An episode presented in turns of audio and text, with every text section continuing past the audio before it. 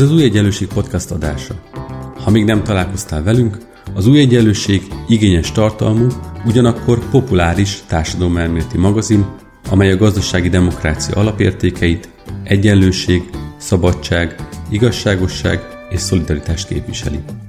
Podcastünkben egy-egy érdekes témát dolgozunk fel szerkesztőtársaim, vagy az új egyenlőség szerzői, illetve a téma kapcsán releváns szakértők segítségével. Beszélgetünk, vitatkozunk, talán úgy, ahogy te is tennéd, ha itt lennél velünk.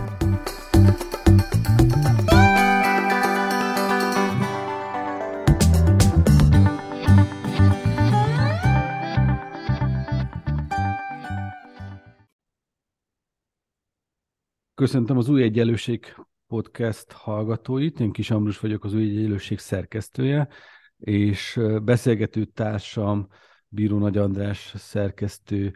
Szia András, köszi szépen, hogy itt vagy. Köszönöm szépen a lehetőséget, szia! Úgy egy ilyen félszerkesztőségi beszélgetés, időnként a hallgatók megszokhatták, hogy a, egy-egy mérföldkőnél vagy hárman, a, akik a új élőség podcastet csináljuk, vagy pedig e, szűkebb, ebben az esetben nyilván a, a háromnál szűkebb az a kettő tud lenni, csak e, körben leülünk, és egy kicsit beszélgetünk arról, hogy e, mi is és hogyan alakult az elmúlt hónapokban magyar politikában, mi várható az elkövetkező időszakban. És miután a, a március vége az egy ilyen fetisizált határidő volt egy picit a kormánynak, hogy majd az uniós pénzek akkor meg tudnak indulni, mert most már mindent teljesítünk, aztán itt van április 11 amikor ezt a beszélgetést rögzítjük, és hát bizony megint csak arról van szó, hogy újabb és újabb időpontokat jelöl ki a magyar kormány ennek kapcsán. Ezért nem tudunk mással kezdeni, mint akkor az uniós pénzek állásával. És még mielőtt belevágnénk, azért egy dolgot szeretnék elmondani, aki visszahallgatja a januári beszélgetésünket, András az elmondta, hogy ne várjunk ettől nagyon nagy csodát, tehát a legkorábban a pénzek nyáron érkezhetnek, indulhatnak el Magyarországra, lehet, hogy akkor ezt sokan túl pessimistának tartották ezt a jóslatot, most már lehet, hogy ez egy túl optimista jóslat is, azt kell, hogy mondjuk. Szóval, hogy állunk az uniós pénzekkel, hogy állunk a tárgyalásokkal, hogyan keveredett ebbe bele, ha belekeveredett egyáltalán a svédek és a finneknek a NATO csatlakozásához való jóváhagyás kérdése. Tehát egy kicsit nézzük meg ezt a uniós pénzek szempontjából.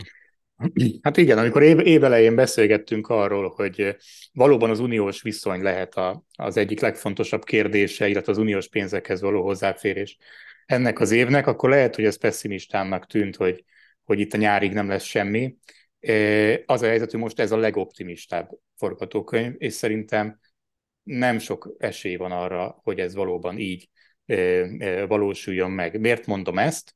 Azért, mert annak ellenére, hogy nyilvánvalóan a kormánynak volt sürgősebb az, hogy legyen megállapodás, hiszen nem az európai intézményrendszer az, akinek égetően szüksége lenne a jelenlegi gazdasági helyzetben arra a pénzre, ami egyébként Magyarország számára rendelkezésre állna, akár a helyreállítási alapból, akár a 7 éves költségvetésből. Mégis nagyon-nagyon, hogy mondjam, kényelmesen kezdett a kormány idén, és bizony ebből a három hónapból én azt mondanám, hogy legalább kettőben, az első kettőben úgy tűnt, mintha semmit nem szeretne ezekből a kérdésekből megoldani, vagy amit meg szeretne oldani, és itt például a, a alapítványi egyetemek kérdése ugye már olyan január környékén szóba került, ott pedig a lehető legkisebb engedménnyel, lehető legolcsóbban megúszással próbálkozott, ami persze rögtön fennakadta a, a brüsszeli rostán, és, és rögtön korrekcióra szorult. Tehát most úgy állunk itt áprilisban, hogy valójában az, amit a kormány kitűnt, kitűzött célként maga elé, ez a március végi teljesítés, ennek a közelébe nem kerültünk, és az is valahol tanulságos, hogy, hogy annyira nem transzparens a kommunikáció ebben a kérdésben, hogy gyakorlatilag brüsszeli tudósítóknak az értesüléseire, informális értesüléseire vagyunk szorulva a tekintetben, hogy melyik kérdésben hogy is állnak a tárgyalások, hiszen nincs is igazi eh, hivatalos kommunikáció a különböző ügyekben. Ismerve azt, hogy hogyan mennek a dolgok kint Brüsszelben, már mint milyen az átfutása egy-egy ilyen kérdésnek, Navracsics Tibornak az a jóslata, vagy én azt gondolom, hogy inkább wishful thinkingje, hogy azért akkor a nyárig minden kérdésben megállapodás tud születni, az most már inkább úgy teszi föl a kérdést az uniós pénzek folyosításának a, a, a terén, hogy egyáltalán idén érkezik-e pénz. Tehát azt a jóslatomat, ami arról szólt, hogy legkorábban nyáron lehet pénz, szerintem most már, hogyha az sikerül a kormánynak elérnie, hogy az év második felében elkezdenek érkezni Magyarországra legalább részben pénzek, azokból a pénzekből, amelyek fellettek függesztve, vagy amiket egyáltalán el sem kezdtek eh, folyosítani, akkor ez én azt gondolom, hogy már egy jó eredménynek számítana. A egyik leginkább jól értesült eh, brüsszeli tudósító Gyévai Zoltán, aki kb. 25 éve él Brüsszelben, és már tudósított mindenkit, most utóbbi időben a Szabad Európának a tudósítója, ő valahogy úgy fogalmazta meg, hogy egyébként a kormánynak, ha igazából meg akar állapodni, akkor három hónapja van megállapodni a különféle kérdésekben, mert utána már kezd vészesen közeledni az európai parlamenti választás, egyre több politikai szereplő fog egyre politikai pozíciót felvenni, és ez lehet, és egyébként abban biztos is vagyok, hogy a jövő év már gyakorlatilag azt fog jelenteni, hogy akkor le fognak állni hónapokra az uniós intézmények érdemi döntések tekintetében. Tehát igazából ezt valójában vagy a következő hónapokban sikerül végigzongorázni a magyar kormány részéről, vagy egy komolyabb csúszás is elképzelhető. Tehát most már én úgy foglalnám össze, hogy az egy jó forgatókönyv lenne, ha idén egyáltalán a pénzekből fel tudna szabadítani valamit a kormány. De ugye ahhoz, hogy az második fél évben jöjjenek pénzek, ahhoz azt kell, hogy mondott technikailag, hogy valóban a Navrasicsi jóslat beigazolódjon, hogy nyárig lezárulnak a viták. Ha ezek nem zárulnak le, akkor nyilván ez, a, ahogy említetted, az átfutási idő nem is nagyon teszi lehetővé azt, hogy... Hát ez így van, mert nyilvánvalóan van egy nyári szünet, amivel mindenkinek számolnia kell. Ez gyakorlatilag a júliusi és az augusztusi hónapokat a tekintetben, hogy érdemi döntések tudjanak születni. Például legyen egy olyan tanácsülés, ahol egy bizottsági értékelés alapján már a tanács felül tudja bírálni a decemberi döntését Magyarországgal kapcsolatban. Ez a, ha ez nem születik meg, ez a megállapodás az uniós intézmények, Európai Bizottság főként, és magyar kormány között a tavaszi hónapokban, akkor ez legközelebb az ősz elején tud folytatódni, és onnantól számítva mindig még rá kell számolni véleményem szerint legalább egy két-három hónapot, ami után érdemben tényleg el tudnak kezdeni folyni a pénzek. Ezért mondom azt, hogyha itt még szeptember-októberben megint ott tartanánk, hogy még mi van a, a nem tudom milyen antikorrupciós intézkedésekkel, meg most akkor jó a vagyonnyilatkozattételi rendszer, meg az integritási hatóság az most igazából rendben van, és, a, és a, az alapítványi egyetemeknek a kuratóriumai pedig még vannak nyitott kérdések, hogy hogyan lehet ezeket elrendezni. Ha még ősz elején is itt tartunk, akkor azt gondolom, hogy egy őszi hasonló podcastban már azt a jóslatot kéne tennem, hogy 2023-ban már nem jönnek pénzek. De mi van e mögött? Mert hogy ugye, hogy fölrajzoljuk a lehetséges alternatívákat, akkor nyilván van az egyik, hogy a kormány valójában nem is akar megállapodni, fenn akarja tartani ezt a kurucus mentalitást, és legalább a, az EP választásig eltolni így a történetet, aztán az EP után majd meglátja. Nyilván azért ez azt jelenti, hogy amíg a bizottság feláll, újra döntéshozatali helyzetbe kerülne az Európai Unió intézményrendszere, azért az azt jelenti, hogy még 24-ben sem érkeznek pénzek. És akkor már azért veszélybe kerül a felhasználási lehetőség, és innen meg, meg már egészen messze el lehet sodródni attól a kérdéstől, hogy akkor a magyar kormány mit akar az Unióval. Van a B változat, hogy bénázik a kormány, és azt gondolja, hogy ő halad a tárgyalásokkal, de valamiért ez ezt egyszerűen technikailag elrontja. Van a C változat, hogy a bizottság nem akar megállapodni, és akar olyan, és állít olyan feltételrendszereket, amiket tudja, hogy a magyar kormány belpolitikai okok miatt nem fog teljesíteni. Tudni tudna, mert hát minden jogi felhatalmazás megvan hozzá, de, de nem fogja megcsinálni. Mindegyik mellett nyilván szól érv, de hogyha azért ekkor összegekről van szó, azért azért mégiscsak érdemes akkor végigmenni ezeken, hogy te hogy látod, hogy melyik verzió teljesül, vagy van-e esetleg egy D verzió, amit most itt nem vettem számba? Hát szerintem inkább egy ilyen vegyes verzió van. egy olyasmi verzió van, amiről már beszélgettünk akár az év akár tavaly őszi adásokban, és ez, és ez valami olyasmi, hogy, a, hogy az európai intézményekben egyértelműen keményedett a hangulat a magyar kormányjal kapcsolatban, és itt könnyű kompromisszumokra már nem lehet számítani.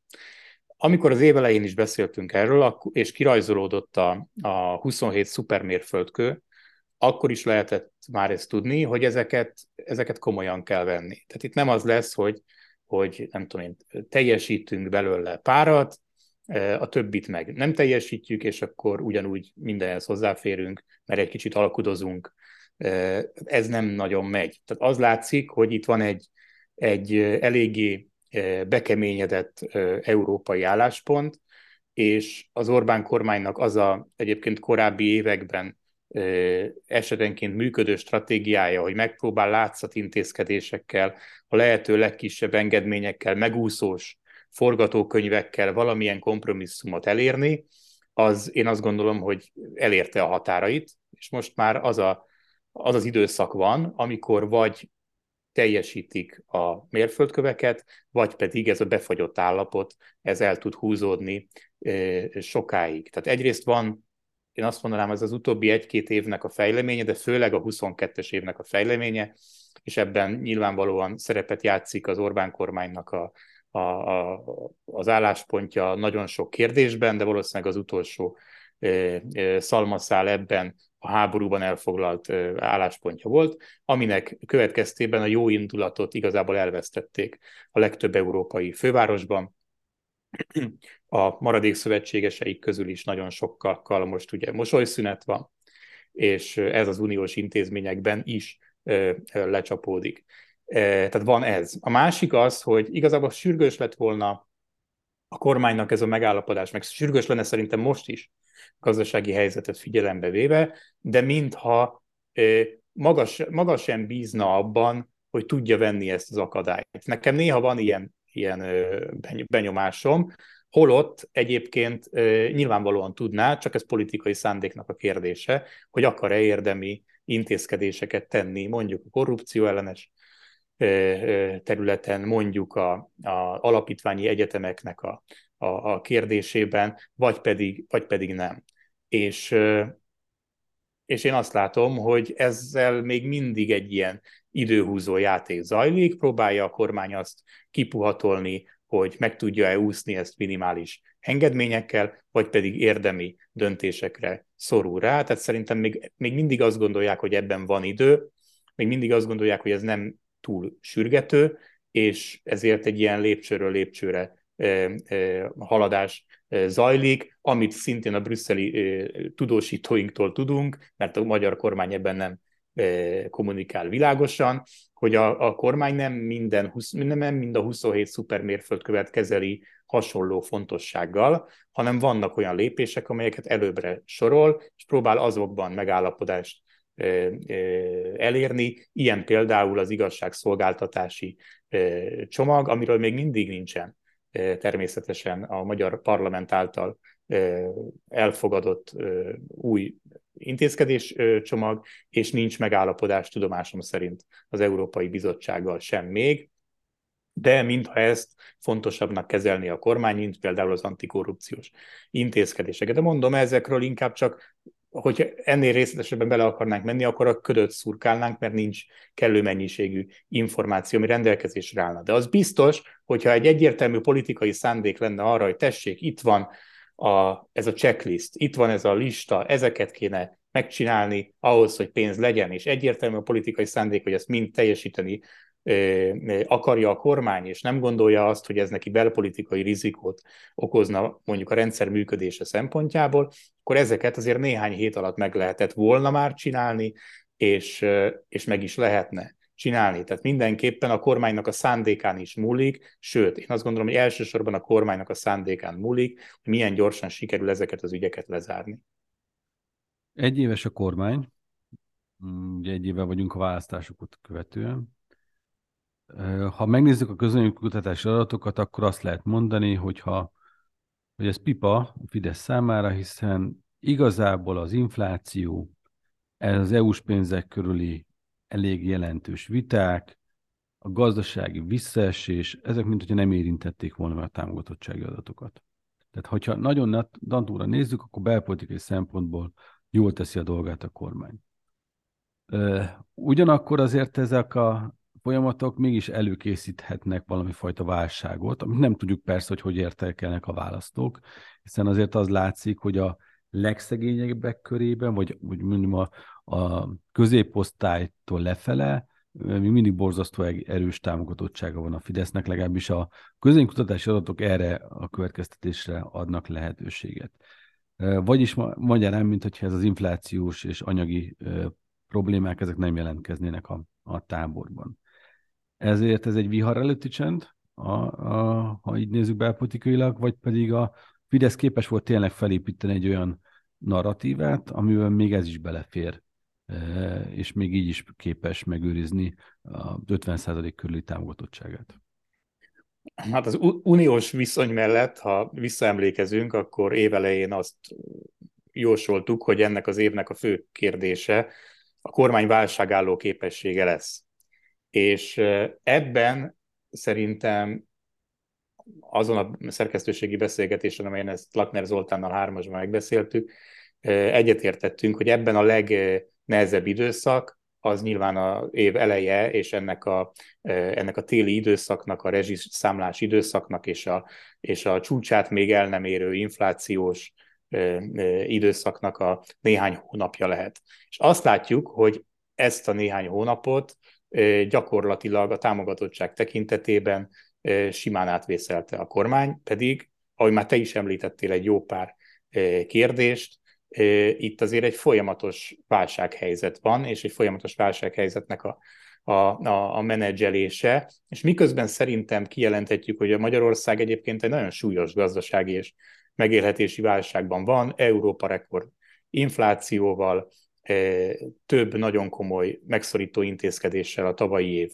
folyamán. Én ezek közül most csak a, ha a rezsicsökkentésnek a részleges felszámolását, vagy a, a, a katás adózók, több százer adózónak a, a, az élet körülményeinek a megváltoztatását emelem ki, akkor már ez is elég sok. Egyébként, hogyha az üzemanyag ársapkának az elengedését még ide veszem, az is egy nagyon komoly intézkedés, és azt kell mondjam, hogy tankönyvszerűen ez mindenhol azt kéne, hogy jelentse, hogy ebben a helyzetben a Fidesz támogatottsága meginog, az ellenzék pedig elkezd feljönni. És ebben a helyzetben szerintem azt azért nem tudjuk megkerülni, hogy a választások óta ö, egyszerűen úgy mondanám, hogy még az ellenzéki szavazók sem figyelnek oda érdemben arra, hogy az ellenzéki pártok, amelyek ugye külön utakon indultak el, mit csinálnak. Egy kicsit olyan érzése van az embernek, mintha nem lenne relevanciája annak, amit csinálnak a választók szemében, és persze az is látszik, hogy semminek nincsen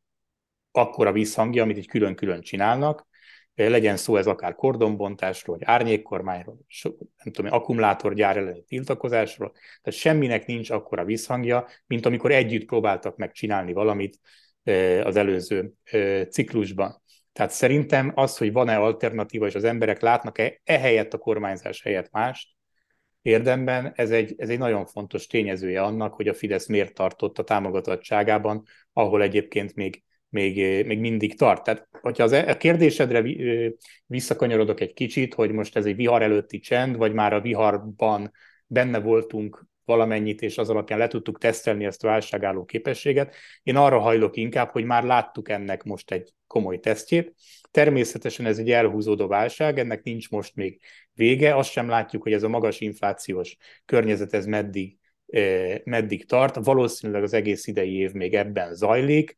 Ugye, ha még sikerülne is azt elérni, amit a kormány kommunikál, hogy évvégére egy számjegyű infláció, az is azért egy nagyon magas bázishoz képest is egy további 10% körüli inflációt jelentene az év végére. Azt gondolom, hogy ez, a, ez, a, ez az inflációs környezet és ez a hangulat és a megélhetésre és a reálbérekre alkotott hatásra, ez még egész 2023-at igénybe fogja venni. Tehát azt gondolom, hogy még nincsen vége ennek az időszaknak, de szerintem ízelítőt kaptunk abból, hogy a Fidesznek sikerült egy olyan rendszert felépítenie, amely, amely eléggé válságálló, és még ilyen gazdasági és megélhetési válság közepette is fent tudja tartani ezt a támogatottságot, és még akkor is, hogyha ez egyébként külpolitikai elszigeteltséggel, soha ilyen rossz magyar-EU-s viszonyjal, és még számos más konfliktussal jár együtt. Pont erre akartam rákötni, hiszen a, ugye kérdeztem tőled, hogy a miközben hogy az uniós pénzek nem jönnek, és neki ezért van közvetlen hatása, van egy másik, amiben nehezebb lefordítani talán a közvetlen hatását, mégis egyébként brutális a magyar gazdaságra nézve, ez az általad is említett külpolitikai elszigetelődés. Az uniós metszetről már beszéltünk, de hát közben azt lehet látni, hogy a NATO kapcsán is különutas, sőt, tulajdonképpen a törökökkel együtt repülünk, ugye a svéd és finn csatlakozás, NATO csatlakozás kapcsán már csak mi voltunk azok, akik ezt akadályoztuk a finnek esetében, végül megadtuk ezt a támogatást, a svédek esetében még ez nem történt meg, tovább is valami fajta feltételekhez köti ezt a Fidesz, de nem derül ki pontosan milyen feltételekhez. Ez láthatólag a szövetségeseknek nem tetszik, kifejezetten erős üzenetek érkeznek, de lehet-e ennek belpolitikai következménye direkt módon? Hiszen persze azt mondják erre, hogy hát akkor a befektetési szempontból elbizonytalanodnak a, a külföldi működőtőke, főleg a nyugati, mert nyilván a keleti ebben az esetben egy kicsit máshogy gondol ránk, nem biztos, hogy annyi jön, de hát azért ezeket nehéz megfog, megfogni a nem idejövő, mégse idejövő külföldi működőtőké után keletkező beruházások elmaradását. És hát látjuk, hogy az infláció sem üt a, a kormány támogatásán. Szóval ez a kül, különutas külpolitikában van-e politikai, belpolitikai veszély, vagy ezt is kipróbálta a Fidesz, és ennek a válságálló képességét is e, letesztelte? Szerintem az összes külpolitikai kérdés közül a legveszélyesebb az Orbán kormány számára egyébként az uniós pénzeknek a kérdése. E, mert igazából itt futhatna egymás mellett két erős narratíva. Az, hogy Orbán Viktor miatt nincsen pénz az országban, nagyon sok mindenre, nagyon sok beruházásra, nagyon sok pedagógusok béremelésére, tehát sok mindent lehetne itt mondani, hogy mire, mire nincsen pénz. A másik pedig ugye ez a Orbán kormánynak a kommunikációs narratívája, amely mindig más szereplőket hibáztat azért, hogy nincsen pénz. Tehát igazából szerintem a fő kérdés az, hogy ilyen gazdasági válságban ki a hibás azért, hogy ez a gazdasági válság mélyül, vagy ez a gazdasági válság elhúzódik. És ezért ebben a kérdéskörben szerintem az uniós pénzek nem érkezése, és ennek az elhúzódása az, ami a legsúlyosabb belpolitikai potenciális hatásokkal bírhat. És itt viszont látva azt, hogy hogyan sikerül a kormány kommunikációs gépezetének általában át keretezni mindenféle ügyet a saját képe szerint, ebben én egyáltalán nem vagyok jelenleg optimista, hogy, hogy az emberek valóban úgy látják, és mivel főleg nincs egy erős erő, ellenzéki narratíva erről, hogy tényleg úgy látják, hogy, hogy, hogy Orbán Viktor miatt, és Orbán Viktor politikája, és a Fidesz politikája, és a Fidesz nemzetközi szintéren való viselkedése miatt nincsen, illetve hát nyilván a belpolitikai intézkedései miatt nincsen pénz ma Magyarországon nagyon sok mindenre, amire egyébként egy ilyen megélhetési és gazdasági válságban szükség lenne. Miért fontos ez, vagy miért súlyos kérdés ez? Mert a méréseink alapján Magyarország uniós tagságának a támogatottsága mögött a legfontosabb pozitív pillér az az uniós pénzek érkezése Magyarországra. És egyébként második helyen pedig a, a, a, a szabad mozgás kérdése, ami pedig erősen megingott az Erasmusból való jelenlegi felfüggesztés lehetőségével. Tehát még ez is sérül valamennyire. És számomra az igazi veszély ebben az évben Magyarország EU-s tagsága szempontjából az, hogy mi történik akkor, és kit fognak hibáztatni a választók akkor, hogy a tartósan nincsen pénz, és emiatt az, amit az emberek az uniós tagság legfontosabb előnyének tartanak, az tartósan nem valósul meg.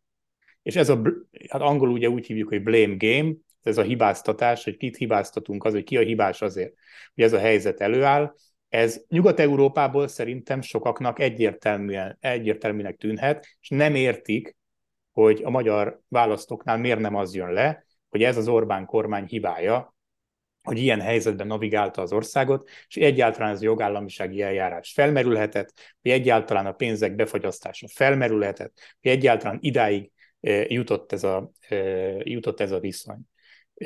Ezzel szemben pedig Magyarországon azt látjuk, hogy hihetetlen erővel működik a propaganda, a szankciós politikának a hibáztatása a gazdasági nehézségekért, hogy akár a, nem tudom én, a LMBTQ ernyő alá van bevíve az, hogy, hogy, hogy hogyan kell értelmezni azt, hogyha az Európai Bizottság valamit lép. Tehát egy olyanféle átkeretezése zajlik már évek óta itt a Magyar Uniós viszonynak, ami után egyért, egy, egyáltalán nem egyértelmű, hogy a magyar választók kit és hogyan fognak hibásnak tartani ez iránt a, a szituáció iránt. De, hogyha azt kérdezed, hogy miben van a legtöbb belpolitikai potenciál, akkor én azt gondolom, hogy nem abban, hogy hogyan üzenget mondjuk az amerikai nagykövet és a magyar külügyminiszter egymásnak a különféle kommunikációs csatornákon, még csak nem is abban, hogy tudom én, a svéd miniszterelnök ö, oda megye Orbán Viktorhoz egy uniós csúcson és számon kéri, hogy miért nem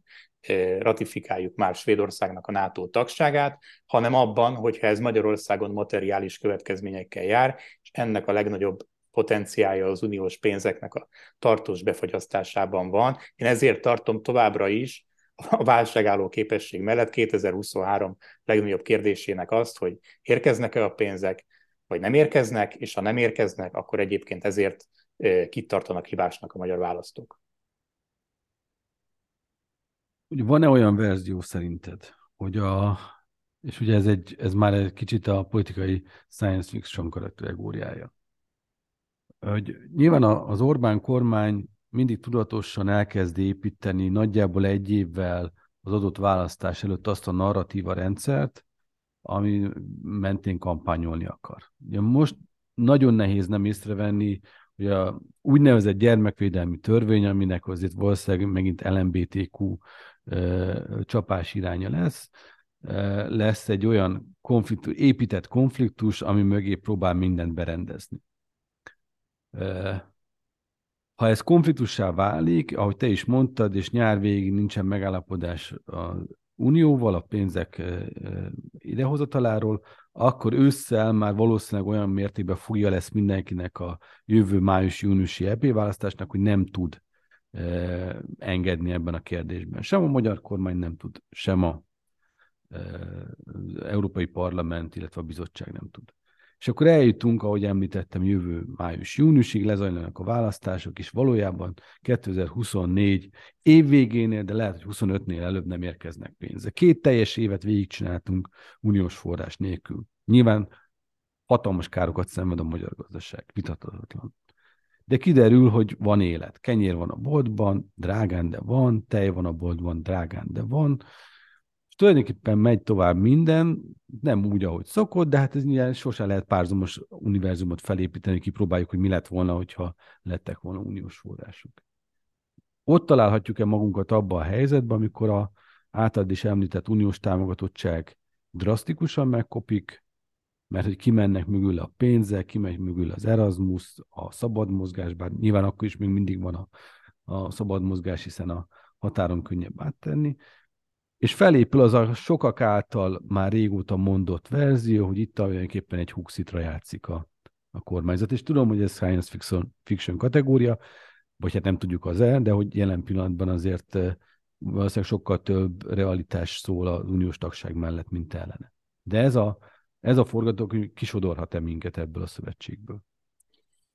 Én még mindig azt gondolom, hogy, hogy az Orbán kormányon belül tisztában vannak azzal, hogy, hogy, hogy, hogy nincs olyan forgatókönyv, ami szerint egy Huxit jobb lenne az országnak, mint, mint, mint benn maradni, és Orbán Viktornak minden kritikája mellett azért azt el kell mondani, hogy valóban minden hivatalos megnyilatkozásában azt mondja, hogy hogy az országnak egyértelműen gazdasági érdeke az, hogy bent maradjon. Tehát még ha ő ezt nem is szereti, de az országnak egyszerűen nincsen más lehetősége, látva azt, hogy akár az export, akár az import terén mennyire egybe van nőve a magyar gazdaság az európaival, vagy az összes, nem összes, de hát a legfontosabb kereskedelmi partnereink, azok valóban az Európai Unióban vannak, hogy az Európai Uniós tagságnak nem csak az, az előnye, hogyha közvetlenül megnyomják a gombot Brüsszelben és ide utalják a pénzt, hanem az, hogy benne vagyunk a klubban,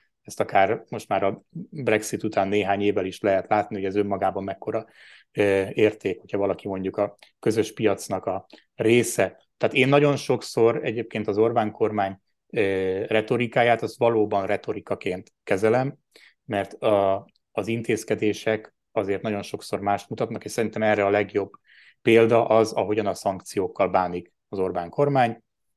Itthon megy a 97%-os kiplakátolós kampány, nemzeti konzultáció és a folyamatos propaganda, és aztán a nap végén pedig e, minden szankciós csomagot megszavaznak Brüsszelben. Tehát egy, továbbra is szerintem a, a magyar kormánynak az a politikája, hogy a lehető legtöbb nemzeti szuverenitást e, biztosítani, de az Európai Uniós keretek e, között. És ezen én még annak ellenére, hogy helyenként lehet látni a kormánypárti sajtóban kiszólásokat, akár a Huxittal kapcsolatos ilyen gondolati játékokat, de azt gondolom, hogy ennyi esze mindenképpen van az Orbán kormánynak, hogy erre az útra nem tereli rá. Magyarországot én ezt 2023 áprilisában még mindig hiszem. Annak ellenére, hogy valóban, hogyha az ember csak a retorikát figyeli, akkor, akkor nagyon súlyosak a trendek. Kiderül, hogy a szavaink mennyire időtállóak, azért azt el kell mondani, nem dicséretből, de ha valaki visszahallgatja a szerkesztőségi beszélgetéseinket, akkor azért általában ezek a mondatok azok időtállók tudtak lenni, legalábbis kibírtak fél évet a, a politikai elemzés kategóriájába, ami azt gondolom, hogy ilyen uh, turbulensen változó világban azért mégiscsak siker, hogy egy mondat az még hónapok múlva is érvényes tud lenni. Én nagyon szépen köszönöm a beszélgetést. Bíró Nagy Andrással beszélgettem az elmúlt fél órában.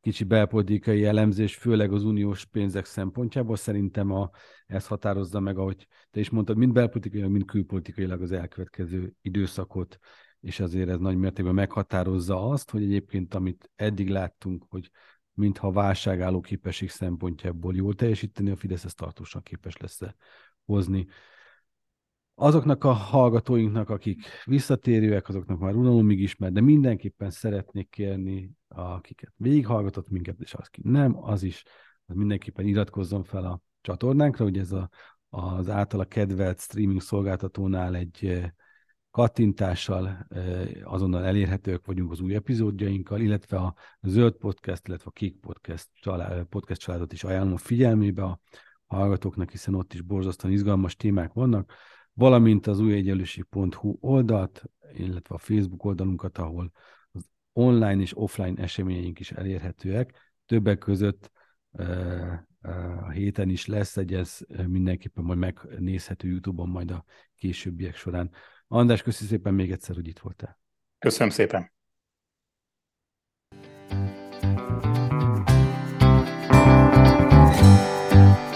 Köszönjük, hogy velünk voltál!